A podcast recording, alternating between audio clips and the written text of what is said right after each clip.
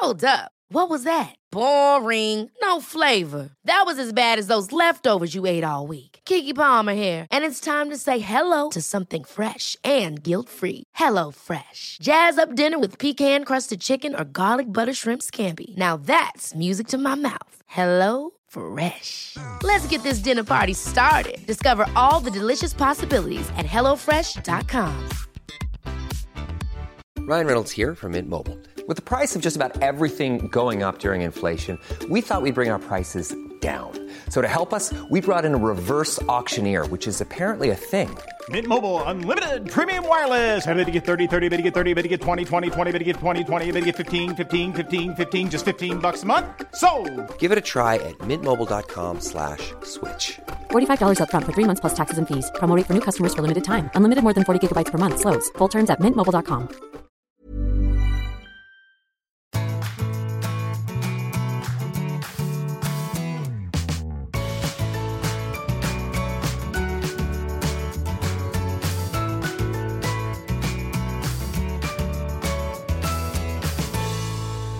välkommen till Epic Wellness och Business-podden med mig Sofie Resare och Anna Järphammar. ja. Mm. Och eh, idag har vi med oss en gäst som heter Oskar Lindberg och vi har med oss Oskar på länk. Välkommen Oskar! Hej! Hej! Hur är det? Det är jättebra. Roligt att vara, roligt att vara med. Ja, det är jättekul att du är med oss idag. Det blir spännande det här tycker jag. Ja, jag vill veta allt. Vad, vad gör du och vem är du? Och... Varför är du med i vår podd? Ja, precis. Det kanske ni ska svara på. eh, nej, jag kan väl säga så här att eh, jag, eh, jag skriver eh, jag skriver en, en, en eh, blogg som heter Fantastiska farbror Fri som ligger på en plattform som heter Trade Venue nu. Eh, och där har jag, har jag under ett antal år, och även i en tidigare blogg egentligen, beskrivit vår resa mot ekonomiskt oberoende eller ekonomisk frihet eller vad man ska kalla det. Och eh, det som vi har gjort är väl egentligen att utifrån vanliga inkomster eh, så har vi skapat oss ett kapital som gör att från och med nu så kan vi jobba och arbeta med saker utifrån inspiration snarare än utifrån nödvändigheten att betala räkningarna. Eh, och den här resan började egentligen, den har egentligen skett i, i två steg kan man säga. Först 2005 till 2007 så jobbade jag i USA och när vi kom dit så eh, fick vi en liten chock över hur konsumtionen såg ut där, hur mycket folk lånade men också hur mycket de sprang på i ekorrhjulet och hur stressade alla människor var. Så det var som det man såg hemma men uppskruvat 20-30 procent till. Och Då blev det mer av en chock för att man tog ett steg ut eh, ur sitt eget liv. Och Då tänkte vi att men så, här kan det ju inte, så här kan det ju inte vara. Ser inte de här människorna kopplingen mellan den här svindyra bilen och att de är så stressade som de håller på att dö? Så då blev det bara så att vi hängde inte riktigt med över det där. Då började vi spara en del pengar. Det blev liksom, råkade bara bli pengar över. Och sen körde vi så. Alltså vi levde lite under våra tillgångar. Vi tyckte att det här är ganska skönt. Vi började drömma så där man kanske kan gå i pension när man är 55 har man hört talas om. Och tänk om man skulle kunna äga ett hus utan att ha några lån på det. Och vi började drömma lite så där. Eh, och sen 2011 så eh, var vi långlediga med barnen eh, och åkte till Mexiko. var i Mexiko i åtta månader. Under slutet av den vistelsen, för det är inte alltid enkelt att flytta någon annanstans, det är lite omställningar, det är, det, allting är inte enkelt bara för det, men på slutet av den resan då hade vi ett liv där jag studerade lite spanska, eh, Maribel, min fru, eh, höll på att söka jobb så hon var lite engagerad i det tills, tills vi kom tillbaks. Eh, jag jobbade en del under de här månaderna och barnen var liksom lagom mycket på dagis och skola och sådär, liksom 9 till 2 eller något sånt. Så tänkte vi så här, men så här borde det ju vara hela tiden. Och då började vi titta efter lite mer extrema varianter. Då finns det två amerikanska, en författare som heter Jacob Landfisker, en dansk som bor i, i USA, som har skrivit en bok som heter Early Retirement Extreme ehm, som förespråkar liksom att man, man radikalt tittar på vad är egentligen nödvändigt i ett liv. Och Sen finns det en amerikansk bloggare som faktiskt började 2011 att skriva som heter Mr Money Mustache som också skriver på det här ämnet. Och Just att de här två fanns någonstans tillgängliga där gav oss en helt annan inriktning på att det här kanske faktiskt är möjligt. Och så, så att vi, jag, är den som är lite mer matematiskt matematisk och frun är ganska hon är i grunden en sparsam och duktig person så där, men jag är den som sitter och räknar på saker. och så här. Och Jag kom på efter att ha gjort det här några varv att fasen, det här är nog möjligt. Vi skulle nog kunna sluta när vi är 42, 43 år. Så där. Och tänk vad mycket tid man har kvar då att göra allting. För vi har ändå en utbildning och vi har ganska bra jobb. Så, här, så att lämna det och inte, inte tjäna de pengarna kanske är dumt. Men vi skulle kunna bli fria ganska snabbt. Sen gick det mycket snabbare än så. För vi blev duktigare på att leva på mindre. och ja, man, man kan alltid hitta lite så sidoinkomster. och man, man det, det, går oftast lite bättre än vad man först tror bara för att man, man, man lär sig efter, efter vägen. Så det blev 39 för mig eh, förra våren och eh, Maribel fyller 40 här snart så det blir 39 för henne också. men, eh, men vad ska ni göra med all tid då? Ja, i mitt fall så jag har ju tyckt att det varit så kul. När vi gjorde det här, det visste inte jag då. När vi började på det här, då var det ett så lite egoistiskt projekt. Vi tänkte att man skulle kunna leva utomlands och, och, och, och, så. Man skulle kunna göra lite andra saker. Tanken på exakt vad vi skulle göra var väl inte helt utvecklad. Jag har ibland tänkt att jag skulle vilja jobba med privatekonomi. Men jag har också tänkt att för att jobba med privatekonomi som yrke, då ska man kanske jobba på någon bank eller så. Jag tycker många banker erbjuder lite tveksamma produkter. Och så här. så var, var, ska det gå? Så från början var det inte så tydligt, men sen när jag började skriva, under hela den här processen så skrev jag en blogg. Först en som hette Frivi42 och sen så blev den den här fantastiska Farbror Fri när jag väl hade slutat. Och då började jag tycka att det här var väldigt roligt. Jag märkte också att det fanns liksom en, en, en törst efter att tänka lite annorlunda, lite mer radikalt på ekonomi. Så, där. så då har väl jag tänkt lite grann att jag skulle vilja komma ut och föreläsa och prata lite mer om det här. Jag vill fortsätta att skriva. Eh, ja, vi är startgroparna, jag och en, en, en, en tjej i startgroparna kanske drar igång en podd och så. Och, och, vi vill prata om ekonomi från ett lite mer designperspektiv. Inte det här vilken fond eller vilken aktie ska jag välja, utan ur ett, ur ett effektivitetsperspektiv och ett designperspektiv. Hur designar jag mitt liv för att få max ut av de pengarna jag faktiskt spenderar? För det måste vi alla göra. Eh, eh, och hur får jag sen en del över så att jag kan ha frihet att göra annat? Mm. Um, Maribel är väldigt intresserad av, återigen ett sånt här intresse, hon är väldigt intresserad av inredning. Eh, men där är också en sån här grej med att om man ska tjäna pengar på inredning då ska man sälja oftast sälja prylar och ofta de dyraste och minst, minst nödvändiga prylarna det är de som man tjänar mest pengar på så då ska man marknadsföra det väldigt hårt. Men nu så kommer hon kunna jobba med eh, alltså recycle design, visa hur man kanske kan göra om ett hem med väldigt små resurser och så och inte fundera så mycket på hur ska jag liksom finansiera det här utan livs, livet är klart. Sen är det inte så att man, man nödvändigtvis måste tacka nej till en inkomst men man, man måste inte börja i den änden. Eh, och Det är den friheten som vi tycker är så, så skön. Att kunna fokusera på att dela med sig, låter det som. Precis, att dela med sig av kunskaper Eh, och sen också förstås, jag menar, en annan del av det här är ju att ha lite mer tid för det här vardagliga också. Mm. Eh, att man inte behöver vara borta hemifrån i bästa fall, i bästa fall 8 till 5 men i sämsta fall mycket, mycket mer än så. Men handlar er, er livsstil också om alltså, om man säger downsizing eller det finns ett begrepp nu just hur man skiftar ner, tonar ner. Det är klart det blir kanske en naturlig del också om man drar ner på omkostnader, för det förstår jag att ni har gjort också. Mm. Eh, har ni något sånt tänk i, i bakhuvudet? Liksom? Jag sa ju det att alltså det blir ju... Eh, jag tror att de här sakerna går ihop lite grann. För att vi... Eh, från början var det nog delvis en, en egoistisk tanke. Alltså till, även det här när vi såg överkonsumtionen i USA så kommer det ändå ur ett, ur ett liksom lite grann egoistiskt perspektiv. Men sen börjar man också fundera på men, men vad är egentligen effekten? Jag kan, se, jag kan se motivationen. Om jag köper någonting som verkligen adderar värde i mitt liv, då kan jag se att ja, det här har också kanske en negativ miljökonsekvens. Men då, är liksom, då kan det finnas en balans mm. mellan den positiva effekten med någon negativ effekt.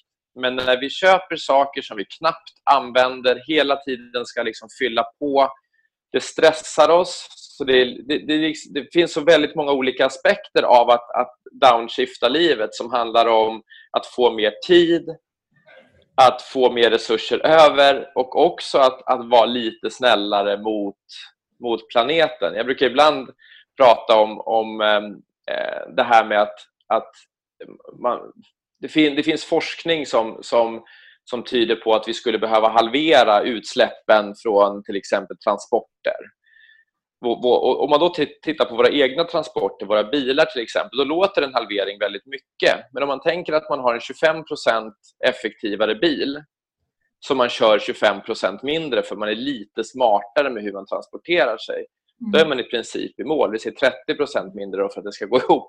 Men, eh, så eh, downshiftingen finns absolut där. Eh, men det är inte det som har varit den ursprungliga drivkraften men vi har blivit mer och mer intresserade av det därför att vi ser hur, hur, vilka positiva effekter det kan ha. Mm. Vad, vad, tror du att det är att, att vi ja, här som vi tar Sverige då, att vi vill eh, konsumera så mycket? Då? Varför gör vi det? Jag tror att det har jättemycket att göra med om man går tillbaka till den här, behovs, den här behovshierarkin så vet vi att vi har eh, längst ner i behovshierarkin så är de liksom fysiska behoven. Och de mm. har vi nästan allihopa uppfyllda. Och sen har vi behov, men sen längre upp i den så har vi behov av gemenskap och sådana saker. Och det tänker inte vi som individer så jättemycket på. Vad är det för behov jag vill fylla? Mm. Men det är klart att de som marknadsför produkter de vet ju väldigt väl att det är det vi är ute efter. Så när IKEA ska sälja ett köksbord så säljer de det med en massa glada människor i ett kök. Man ser knappt ens köksbordet eller prislappen utan man säljer känslan av gemenskap. Mm. Och så tror vi att det ska bli så där härligt hemma om vi köper ett nytt köksbord. Men egentligen så kanske det är så att om vi köper köksbordet har jag ännu mindre tid att vara hemma för jag måste betala för köksbordet också. Bilen säljs med Zlatan för att vi vill ha självförverkligande och Zlatan har självförverkligat sin dröm. Så då tror vi att vi också ska självförverkligas om vi köper en ny en ny bil. Ja, det, det, uh, vi, köper det, vi köper det så att säga. Reklam. Vi köp, vi, jag, jag, tror vi, vi köper väldigt mycket av det och vi är inte så medvetna om. Vi mm. tänker inte så mycket. Vi tänker jag behöver en bil. Mm. Och, och, det kan ju vara sant men, vi, men sen blir det behovet någonting annat beroende av att marknadsföringskollektivet har mycket bättre koll på det här än vad vi har själva. Så vi vet vi förstår inte riktigt vilket behov det är vi faktiskt försöker uppfylla. Vi tänker att det är behovet av transport, men behovet av transport uppfyller en sex år gammal Skoda precis lika bra som en, en splitterny eh, lyxbil. Mm. Uh, så det blir liksom en, det blir en missmatch där och jag tror att det här driver oss väldigt mycket till att vilja köpa toppen av behovspyramiden som vi faktiskt inte kan köpa. Mm. Utan självförverkligande handlar mycket mer om, om, om eh, få utlöp för, för sin konstnärlighet eller att skapa någonting själv. Sen kan ju skapandet i och för sig vara företag och så också. Men det är ju det som är självförverkligandet. Den, den framgångsrika entreprenörens självförverkligande kommer ju från att sätta sin idé. Mm. Inte av den kanske fina bilen som de sen kan köpa för pengarna. Men många vill gå genvägen till att bara köpa bilen och tror att nu kommer jag känna mig självförverkligad och sen blir man inte så, um, så mycket lyckligare av det. Så nu tycker du att man ska stanna upp och fundera på hur man faktiskt konsumerar?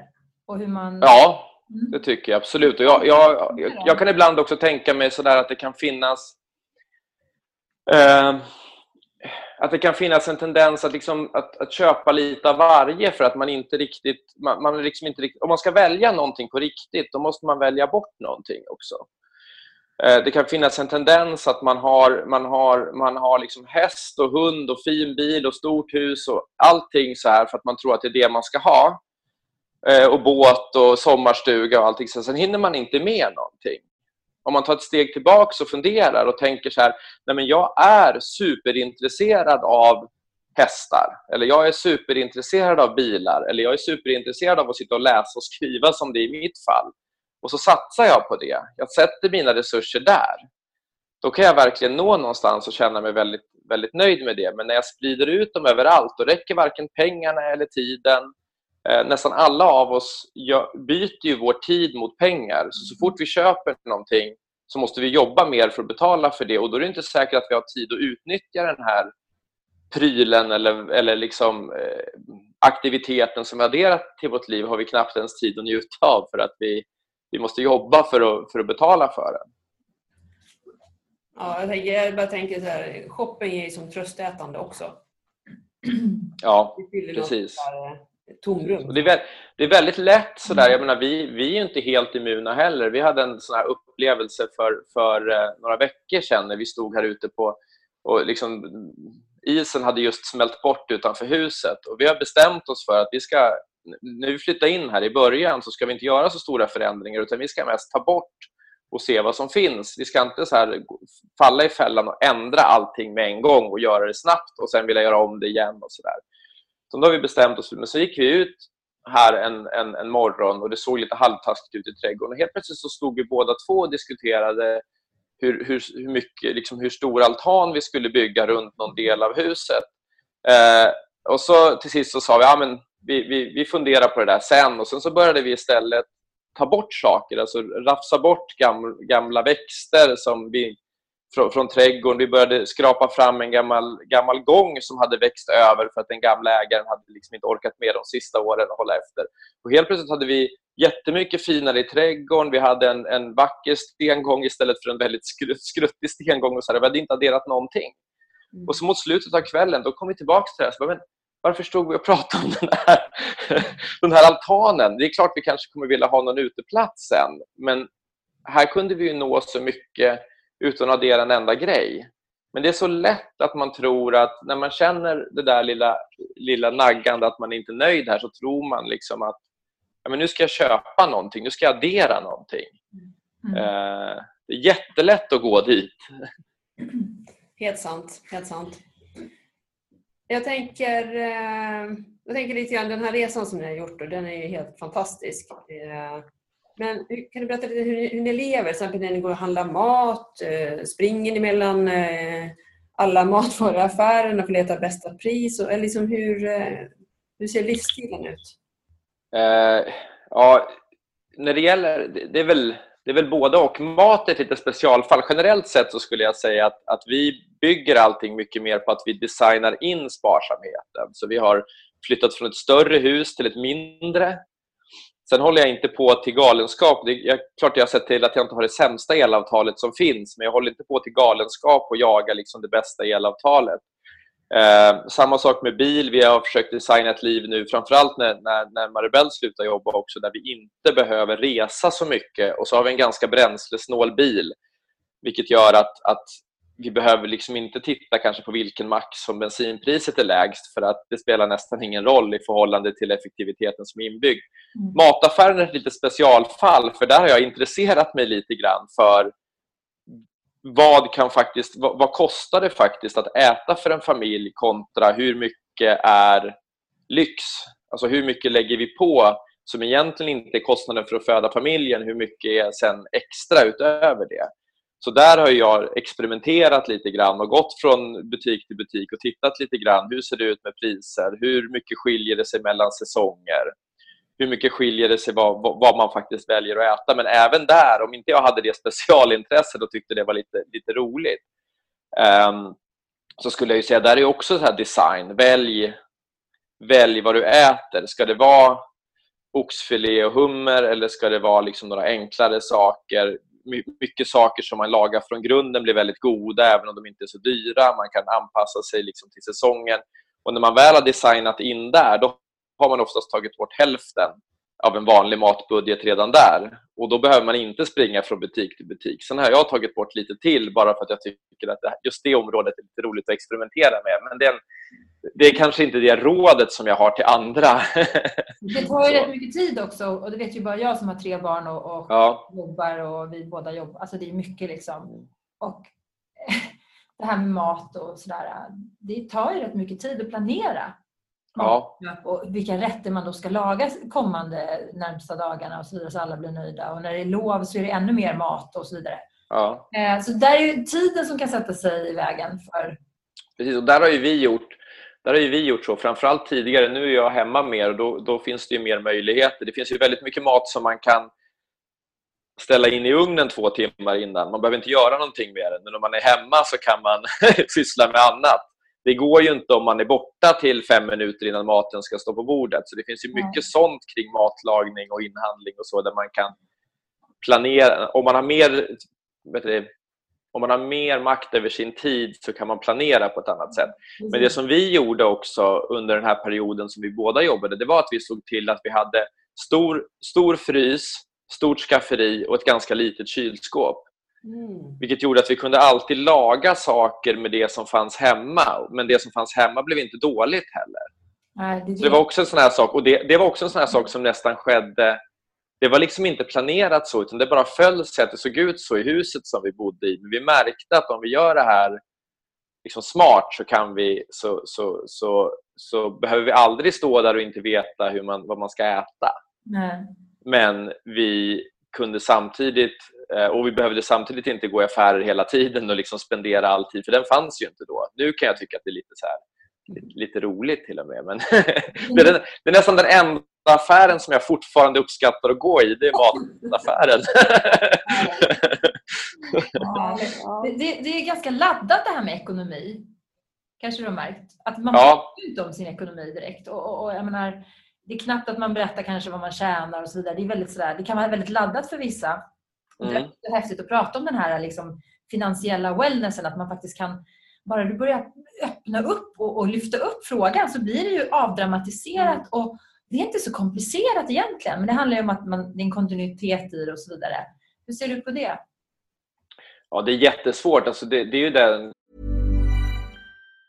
Even on a budget, quality is non-negotiable. That's why Quince is the place to score high-end essentials at 50 to 80% less than similar brands. Get your hands on buttery soft cashmere sweaters from just 60 bucks, Italian leather jackets, and so much more. And the best part about Quince, they exclusively partner with factories committed to safe, ethical, and responsible manufacturing. Elevate your style without the elevated price tag with Quince. Go to quince.com slash upgrade for free shipping and 365-day returns. Life is full of awesome what-ifs and some not so much, like unexpected medical costs. That's why United Healthcare provides Health Protector Guard fixed indemnity insurance plans to supplement your primary plan and help manage out-of-pocket costs. Learn more at uh1.com. Wow! Nice! Yeah!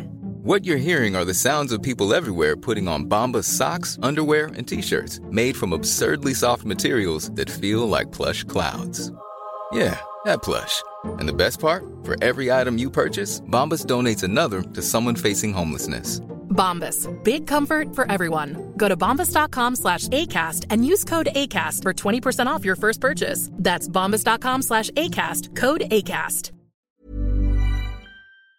Kommentaren jag har fått från några som, som jag ändå haft lite mer personer som jag har pratat lite mer specifikt om deras ekonomi.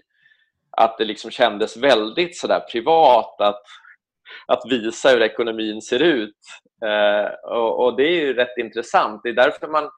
man och, och sen tror jag också att det finns, det finns en annan grej också. Det är ju att, att det har förekommit så många som, som verkar på det här området som egentligen är så otroligt intresserade av att tjäna pengar själva. Det är därför man är på det här området. Så det är både att det är privat, men det är också att det finns en väldigt låg tilltro. För det är liksom någon banksäljare eller någon pensionssäljare eller någon annan som ringer. Och ofta, de som ringer mest är de som har minst, minst bra produkter. För de behöver marknadsföras hårt och man tjänar bra med pengar på dem. Så det finns en misstro där också, förutom det här med att det är ett känsligt ämne. Där har ju bloggar eh, faktiskt öppnat upp det här lite grann. Där, där man, alltså, jag tycker att finansbloggosfären och liksom den är positiv på två sätt. Det ena är att det är en väldigt välkomnande grupp. Liksom. Det finns väldigt lite av det här aggressiva, negativa som kan finnas på andra ställen. Mm. Eh, och, sen så, eftersom, och sen så finns det många som är anonyma men som ändå så uppenbart är seriösa. Mm. Alltså när man har läst dem ett tag så upptäcker man att det här är uppenbart en seriös person som pratar om sig själv, om riktiga liksom, och Det är också lite annorlunda. Sådär att, för, och Det måste bero också på att man inte är så himla... Det är inte så lätt att prata på riktigt om såna här saker om man inte får gömma sig bakom någonting. Mm. men, men det är också positivt, för det, där finns det ju en möjlighet eh, och det finns även en möjlighet för de som är nybörjare att ställa frågor till de här personerna och det är en, oftast en positiv stämning. Så där, oh, vad kul att du har kommit igång. alltså, det, det finns generationen, du är också yngre än oss, men ännu yngre generationen, alltså millennials och så vidare, de har nog lättare att mm. hantera den här ekonomifrågan så att säga öppet. Tror du inte det? Ja, det tror jag också. Man är öppnare med, med, med mycket mer överhuvudtaget om man är van att leva, leva online mer än att se att, att, det är någonting separat så, så är man ju van att vara mycket öppnare med, med allt möjligt i privatlivet så, så ekonomi följer väl med där också. Mm. De växer in i det. Mm. Men om man inte har då, om du ska ge några råd här, om man inte har så här jättehöga inkomster, säger man är ett par och barn och så har man villalån, flera barn, eh, man behöver minst en bil och sådär. Vad, vad är ditt råd eller tips för att komma igång med, för att göra någonting? Vad är liksom lägsta nivån? Vart börjar man? Ja, först, det, det, handlar ju väldigt mycket om, det handlar ju väldigt mycket om, som jag sa, att, att ha förmågan att titta på vad är det vi egentligen vill och vad är det, vad är det som är vad är det som är nödvändigt? Alltså det finns jättemycket, det finns jättemycket sådär spartips som handlar om att, att liksom förhandla elpriset och förhandla räntan och sådär. Men jag tycker att det börjar lite grann i fel ände för att det kan ge 10-20% på kostnaderna. Jag skulle vilja säga att man istället ska fundera på hur, hur är vårt liv designat? Eh, och, och, och eftersom design är någonting som man inte kan göra över natt så handlar det om att, att, att, ta ut en riktning. Så här vill vi att det ska se ut om fyra, fem år. Och sen vara nöjd med att man tar ett litet, litet steg närmare mm. eh, dag för dag. Man ska, inte, man, ska inte tro, man ska inte försöka ändra allt på nolltid för man är inte riktigt mogen för det. Men då kan det vara såna här saker som att man funderar ja, men vi, vi behöver den här bilen för att åka till jobbet. Um, men behöver vi verkligen ha en jobbpendling på sikt? skulle det finnas ett sätt för oss att antingen bo närmare jobbet eller jobba närmare bostaden? Det går, går kanske inte att ändra, men man kan ändå liksom tänka i de banorna. Ehm, eh bor vi, bor vi eh, det är någonting som liksom kostar väldigt mycket extra om man har, om man har större boyta än vad man behöver. Någonting som tar ett tag att förändra. Det är inte säkert att man vill. Um, men det finns ju sätt att liksom hyra ut och, och göra sådana saker. Och Sen så handlar det också om, att liksom ta, ta sig en titt på uh, vad har vi gjort för uh, vad har vi gjort för val och vad är det vi egentligen vad är det vi egentligen vill? Vad är det vi egentligen vill satsa på? Då tror jag att det för många, om man säger svenska medelinkomsttagare, handlar om det här som jag sa att på en, på en nivå så tycker man att man bara precis får ekonomin att gå ihop. Men om man skrapar lite på ytan så inser man att det finns ganska många hobbys som kostar ganska mycket pengar. Det finns ganska mycket prylar som både kostar pengar men som också kräver sin tid. Eh, det finns många båtar där man lägger mer tid på underhåll än vad man är ute i dem. och, så där. och Då ska man fundera på, vill jag ha det här då måste jag se till att jag kan satsa på det, så måste jag ta bort någonting annat. Eller ska jag faktiskt inte hålla på med det här längre? Man måste liksom lite grann börja våga gå igenom de här sakerna för att ställa om. Sen ska man inte tro, det går inte från en dag till nästa att det här ger så himla mycket, men man måste på något sätt vara nöjd med att man sakta, sakta kommer lite närmare. Man kan sätta upp lite såna här milstolpar för sig själv att om ett år önskar vi att vi åtminstone har kommit hit.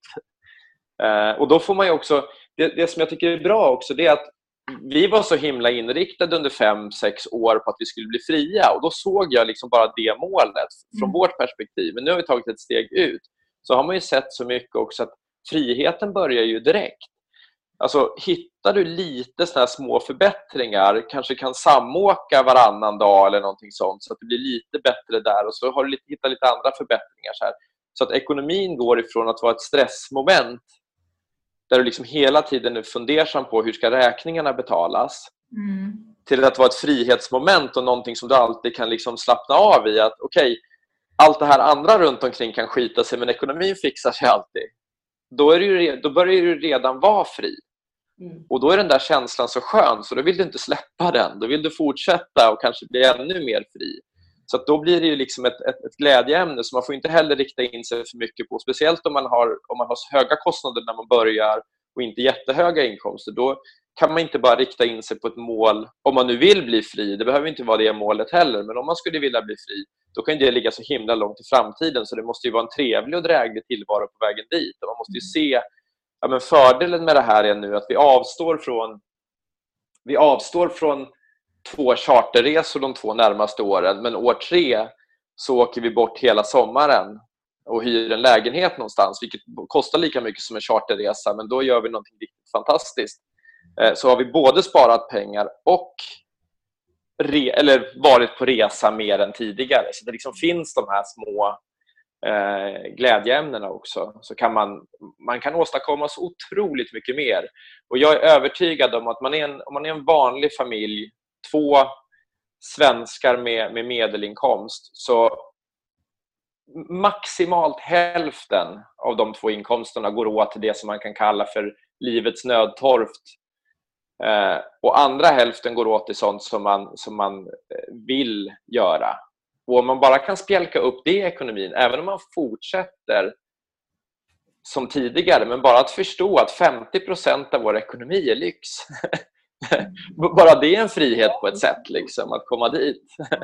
det har blivit lite trendigt det här att man, man köper och säljer och skänker och du vet alla de här grupperna som finns på till exempel Facebook Ja.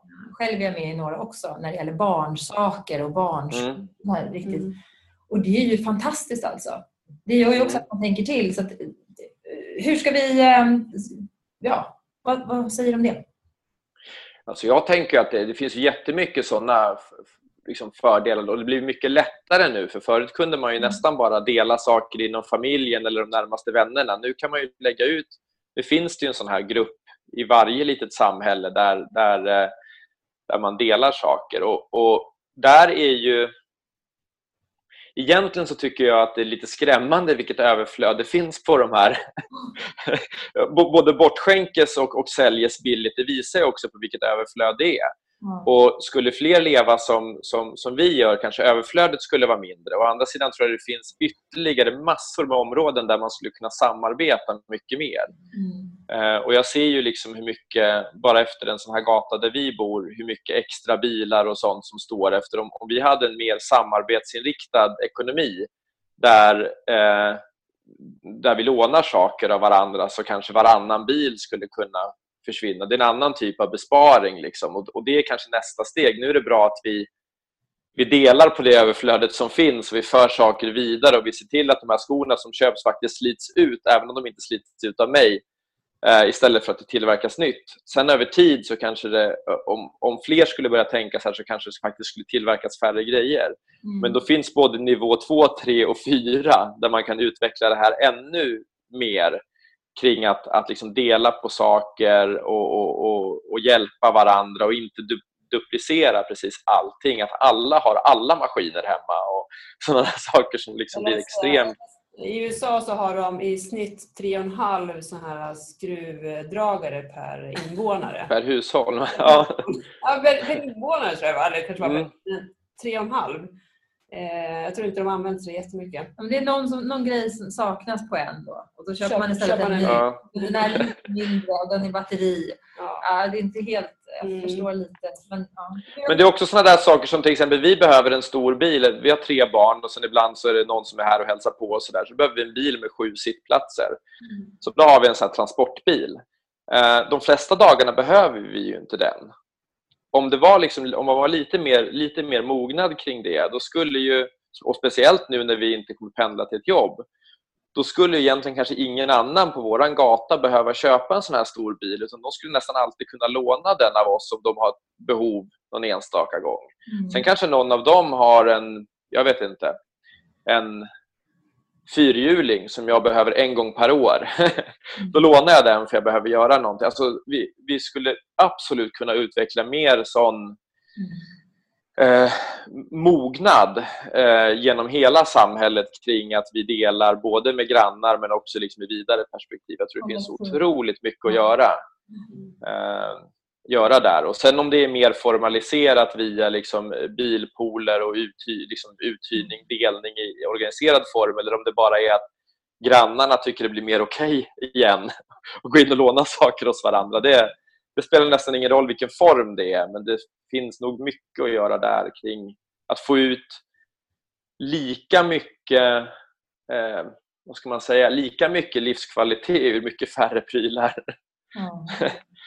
Mm. Har du lärt många av dina era vänner också? Hur är det att umgås med er då? Är det, eh, eh, når man upp till er standard i det så att säga? I att, att inte leva i överflöd och spendera och sådär. Hjälper du många vänner och råd och så eller?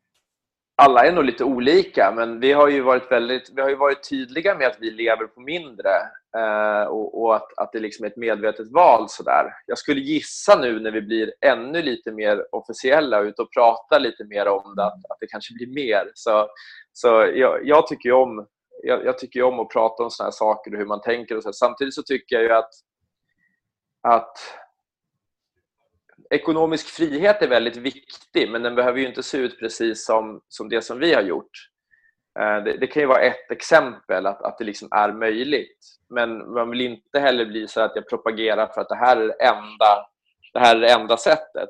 Jag har varit lite så här övertydlig med ibland när jag har skrivit och så att det här är möjligt just för att utmana den gängse idén. Mm. Eh, för att om det här är möjligt så finns det så himla många andra saker som också är möjliga som, som folk inte tror. Och Ekonomin är väldigt mycket nyckeln till det där men det kan ju vara att man blir mångsysslare eller att man jobbar halvtid eller att man vågar satsa på det där företaget som man aldrig hade vågat annars. Och att se ekonomi, inte som, som jag sa, ekonomin inte som stressfaktor utan som, som nyckeln till allt det där. Det, det, det, försöker, det försöker jag i varje fall propagera för. Hur framgångsrikt det är, det, det vet jag inte. Men, men, eh... Blir det en del av affärsidén när du lanserar ditt uh, företag nu? Eller?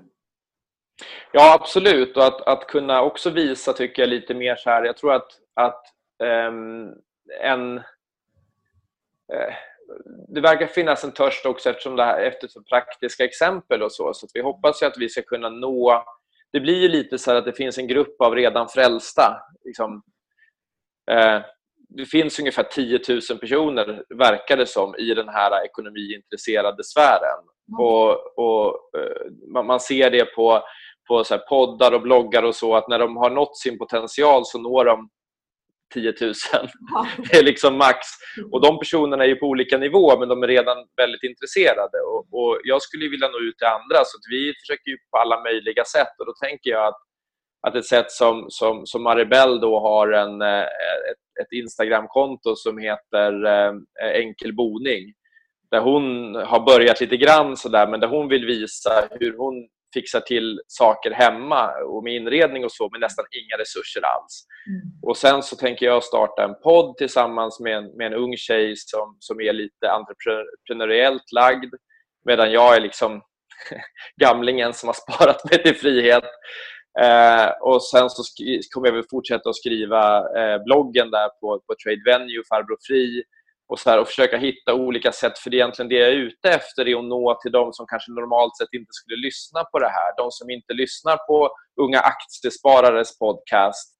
Eh, eh och, och liksom även, så, att, så där har väl jag egentligen min utmaning. Men då har jag också fördelen att jag har inte behov av att det här ger massa pengar från dag ett. Utan jag vill testa. Jag vill vara med på så många ställen som möjligt och se liksom vad är det som funkar, vad är det som inte funkar och i vilka, liksom, i vilka sammanhang kan man, kan man synas och komma ut med ett, vad jag tycker liksom ett positivt budskap kring pengar, att pengar är en möjliggörare mm. eh, och ska vara någonting liksom som känns, ja, kän, kän, känns skönt. eh. Nej, men det, är, det är fantastiskt bra och just att, som du säger, det är fri, liksom, målet är olika för olika personer. Just att man har den här känslan av eh, kontroll på sin ekonomi och må bra i den. Det är inget, det är inget issue, det är ingenting som stör. Sen om man vill jobba heltid eller driva företag eller inte jobba alls, det är upp till var och en för alla är olika. Men inte känna den där stressen då som många gör.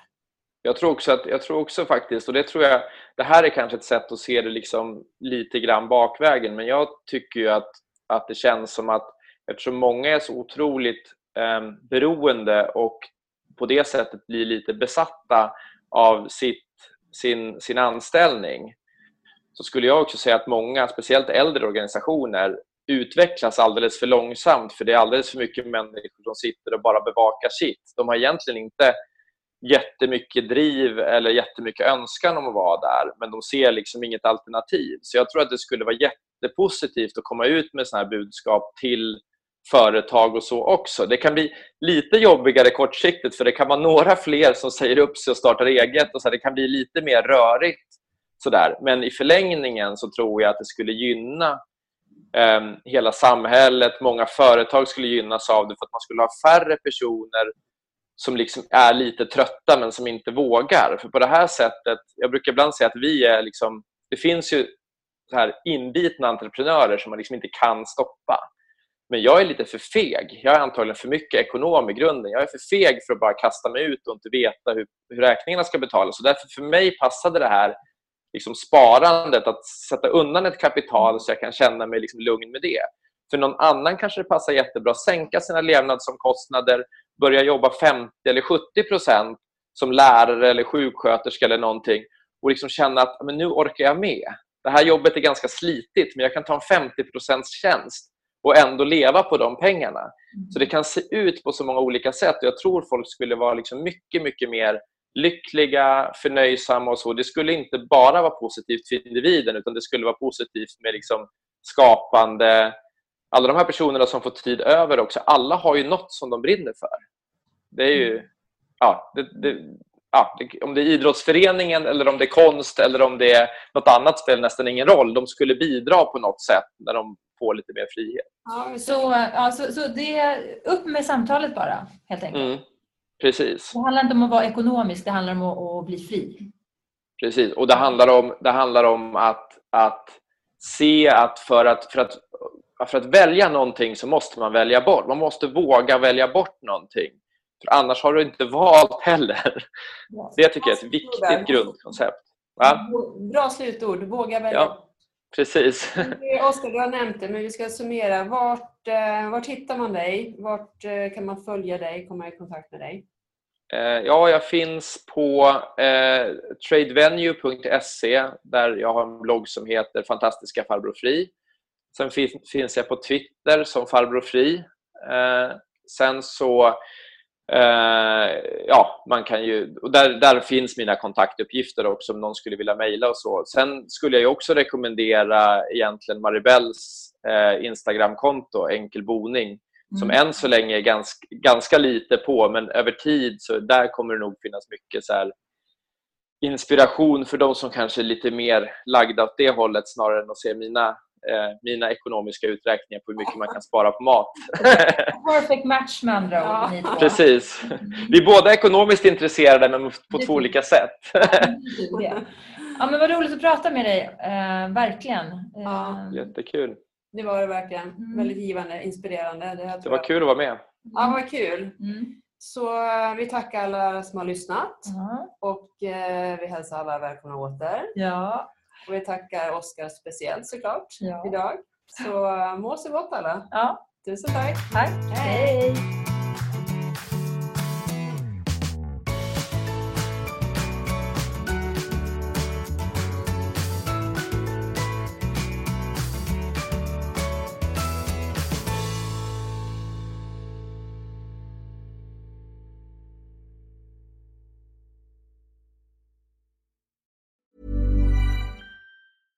Hey, it's Paige DeSorbo from Giggly Squad. High quality fashion without the price tag. Say hello to Quince. I'm snagging high-end essentials like cozy cashmere sweaters, sleek leather jackets, fine jewelry, and so much more. With Quince being 50 to 80% less than similar brands.